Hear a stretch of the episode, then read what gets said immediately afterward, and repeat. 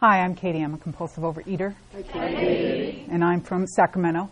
It's a little warmer there. um, I, uh, I put on the little release sheet that my, uh, my date in program was the year 2000, but that's not quite true. That's my abstinent year, um, November 30th um, in the year 2000. Um, I actually was in the program before that. I came in in the early 90s, and uh, I struggled with staying abstinent. Um, and I struggled with trying to find that food plan you know the one, the one that you get to eat everything you want and you and you and you lose weight anyway. And I never I never could find it. And the truth was I wasn't I wasn't ready to give up the food. I wanted to stay. I knew what foods I needed to stay away from, but I, I wasn't willing to do it.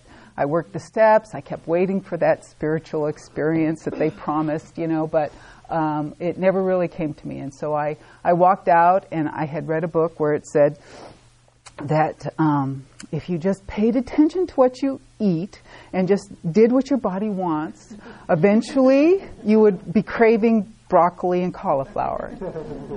It never happened. I, I always craved cookies. That was my um, main food group was cookies or anything else with sugar. In fact, one of my crazy food plans was um, no cookies. And I didn't lose weight. You know, that was because I was eating um, uh, those uh, toaster pop-ups, right? Those aren't cookies. The cinnamon and sugar ones, those aren't those aren't cookies. But um, anyway, that was just how crazy I was. You know, I, I, was hoping to get away with being numb and losing weight, and that just um, wasn't wasn't happening. And working the steps, I wanted the steps to give me that numbness, and the steps did not give me that numbness. The steps wanted me to feel the pain, feel the fear, feel all that, and then work my way through it. And I just, I just wasn't willing to do it. I wanted to be numb, and so I walked out. I think in 1996, and I and I uh, didn't come back in the year 2000. And what changed for me was I kept gaining weight. I weighed about 230 when I left. When I came back in, I um, I don't know what my top weight was, but I, when I came back in, I was around 320, and I'd already lost 30 pounds. What had happened is um, I uh, my life got more and more un- unmanageable, but I was managing it. I just kept making it smaller. You know, um, if I couldn't walk, then I just didn't walk very far. I found close parking. I made it work. I made everything work somehow. Um, mostly by making my life smaller. I just didn't go anywhere. I stayed in my home. Um, my husband came home one day and complained that he felt like a single father because I wasn't going on outings. The last one I'd went on, um, uh, they couldn't park real close, and I was too proud to say, "Hey, I need you to park real close because I can't walk very far." And uh, so my husband parked far away. I thought on purpose, and uh, I had a total meltdown and uh, made a fool of myself you know, I, I don't even want to talk about it. It was so awful. but um, after that, my husband didn't even ask me to go along. That's how awful it was. But uh, what really, really was my bottom was one day I was um, unable to do a hygienic thing that everybody's supposed to be able to do. I couldn't. I couldn't do it. And I remember sitting there and thinking, how did this happen? This was not my plan for my life it was like I headed toward Berkeley and ended up in Boron. You know, who wants to do that? I did not want to end up in this horrible place, and I really began to examine my life, and I realized that I had no life. I had none. You know, I I um, I really had. Uh, disconnected from everything. My husband, uh, my children. I have uh, I had two daughters, and um, really it was just TV and food. That was my life, and it wasn't much fun. It wasn't much fun. And, uh, but it was comfortable. It was so comfortable until I got to the moment where I couldn't, I, I could not manage this last thing. There was nothing I could think of that could make that right. And so um, one morning I got up and um, I thought something's got to change. I, something's got to change. And so I went looking for a diet. I hadn't looked for a diet in years. I didn't find one that I hadn't tried. I went online, I looked everywhere. I didn't find one I hadn't tried, but I did find uh, a website full of these compulsive overeaters just like me. It wasn't a, a recovery website, it was just people online with the problem and they didn't have a solution. And uh, uh, I thought, you know what? Today I can do without cookies and anything else with sugar in it. Today I can do that. And it isn't the first time I tried that. I had no idea that that day, 10 years later, I still would not have had cookies and sugar. I mean, it just, because I tried it before. And usually Girl Scout season came along, and, and that would be that. You know, I could never resist the coconut ones, you know the ones. But, um, and at the time I had Girl Scouts. I, my daughters were Girl Scouts, and I was the cookie mom, and I did not have any of those cookies. The year 2001, not one Girl Scout cookie passed my lips. I thought that was a miracle. Um, a bigger miracle was at the end of the year, I opened the freezer and there were still boxes of cookies in there because I was the only one that ate them. My children and my husband weren't that, you know, fond of them, you know. So, uh, and I think uh, up until uh, we had one box that had been in there like six years, and finally I uh, gave it away to somebody. I probably poisoned them, you know. But uh, anyway, I had no idea. Um, and it was still a couple months before I went back into OA because I was so ashamed of how much weight I'd gained. And I had this weird thought that maybe if I should just lose some weight before I go back so they won't know. but I was still going to this website full of these compulsive overeaters who all had the problem and didn't have the solution. And I saw their struggle and I thought, you know what? Um, I'm not going to be able to keep this up. I am, you know, I'm on a pink cloud now. I know that but I'm not going to be able to keep this up on my own and, you know, talking with these people with the problem and no solution. And uh, so there was someone online that said, um, I think I should go to OA, but I'm afraid to, and, and we made a pact. She didn't go, but I did. I went to my first OA meeting, and I went to a little meeting on a side of town I'd never gone to before because I thought I would not meet any of my old friends there. And the truth was, I walked in, I knew everybody at that meeting. everybody. They didn't recognize me because I had gotten so huge. Oh, I have my pictures here if you're interested um, in looking. Um, I had gotten so huge, but as soon as I talked, I guess my voice is very distinctive. They knew who I was. They, oh, Katie! And they were so happy to see me.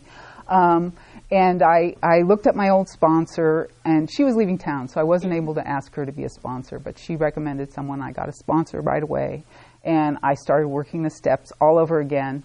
Um, I, I, I think, you know, um, they were the same, you know, except I was abstinent. So it, there was a lot more clarity. When I did my fourth step, there was so much more clarity. And uh, there were there were, were a couple of really troubling items that um, ended up on my uh, ninth step list, and I did not know how to deal with them. You know, it wasn't that I owed an amends. Um, but something had to change. You know, it was a it was a family relationship, and it had gone terribly wrong. And I hadn't done anything wrong, and my sponsor said we haven't done anything wrong. You know, but on the other hand, I still felt uncomfortable. And one day I was at um, a retreat, and the guy speaking said uh, he was talking about dishonesty, and he said sometimes dishonesty is not saying what has to be said. And it was like bingo, you know, because with this family member, I'd been pretending that nothing, nothing had happened.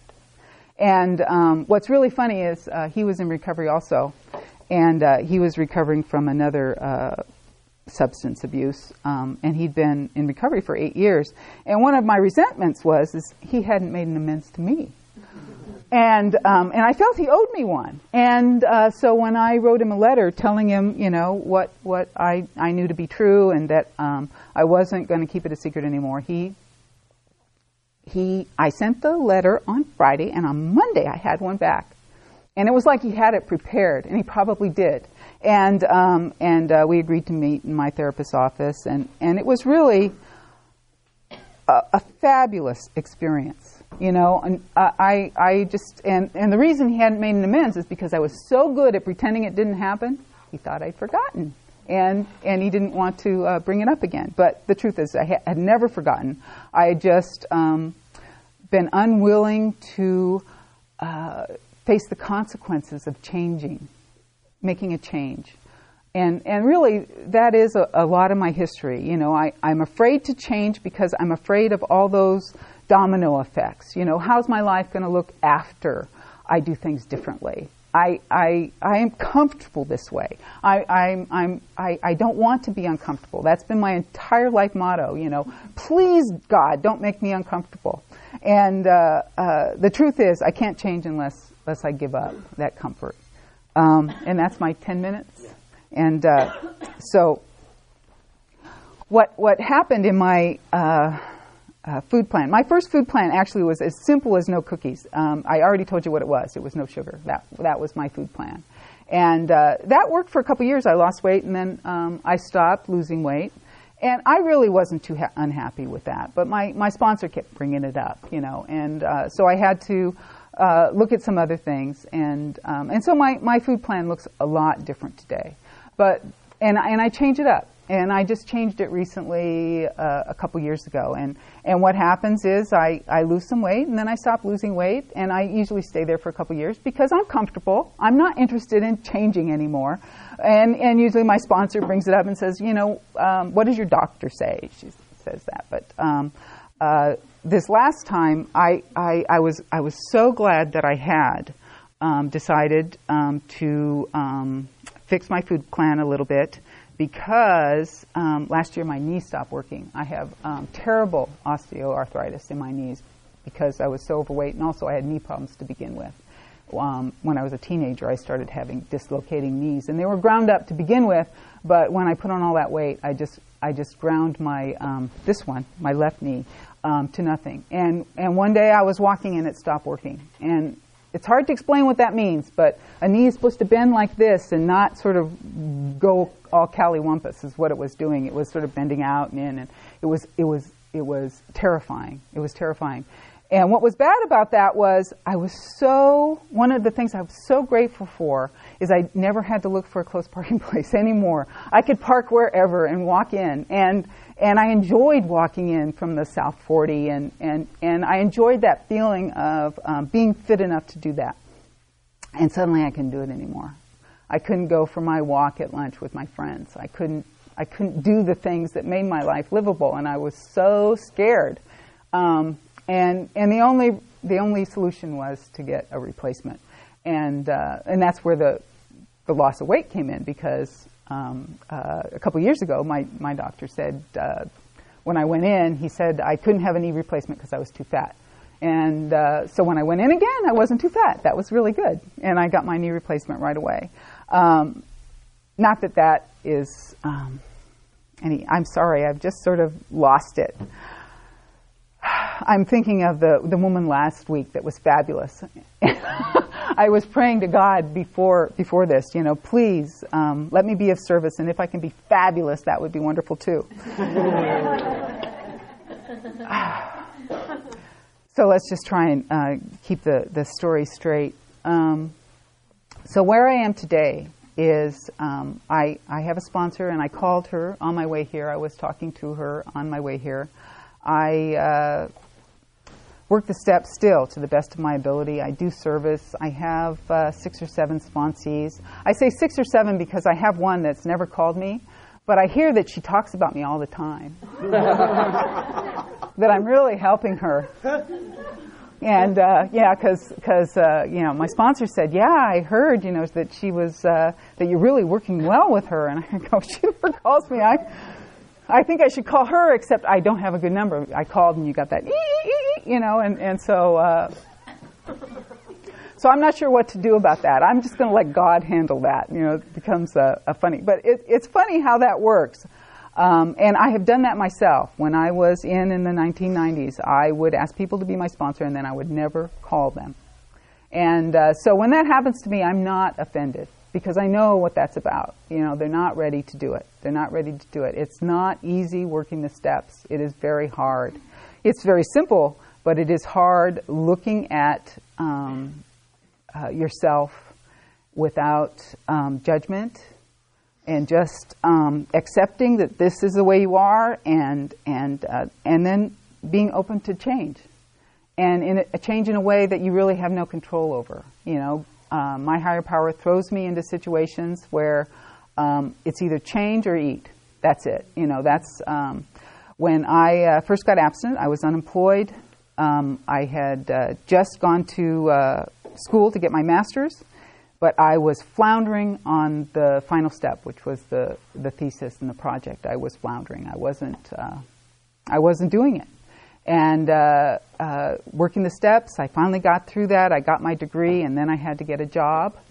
Um, and I had to um, face my fear of rejection, face my fear of um, uh, making mistakes, face my fear of talking with people I didn't really know, um, and and uh, and and letting them judge me. You know, I, I had been so used to my life not in, not letting people judge me because I didn't like the F grade that I got sometimes. You know, uh, or I thought that I got.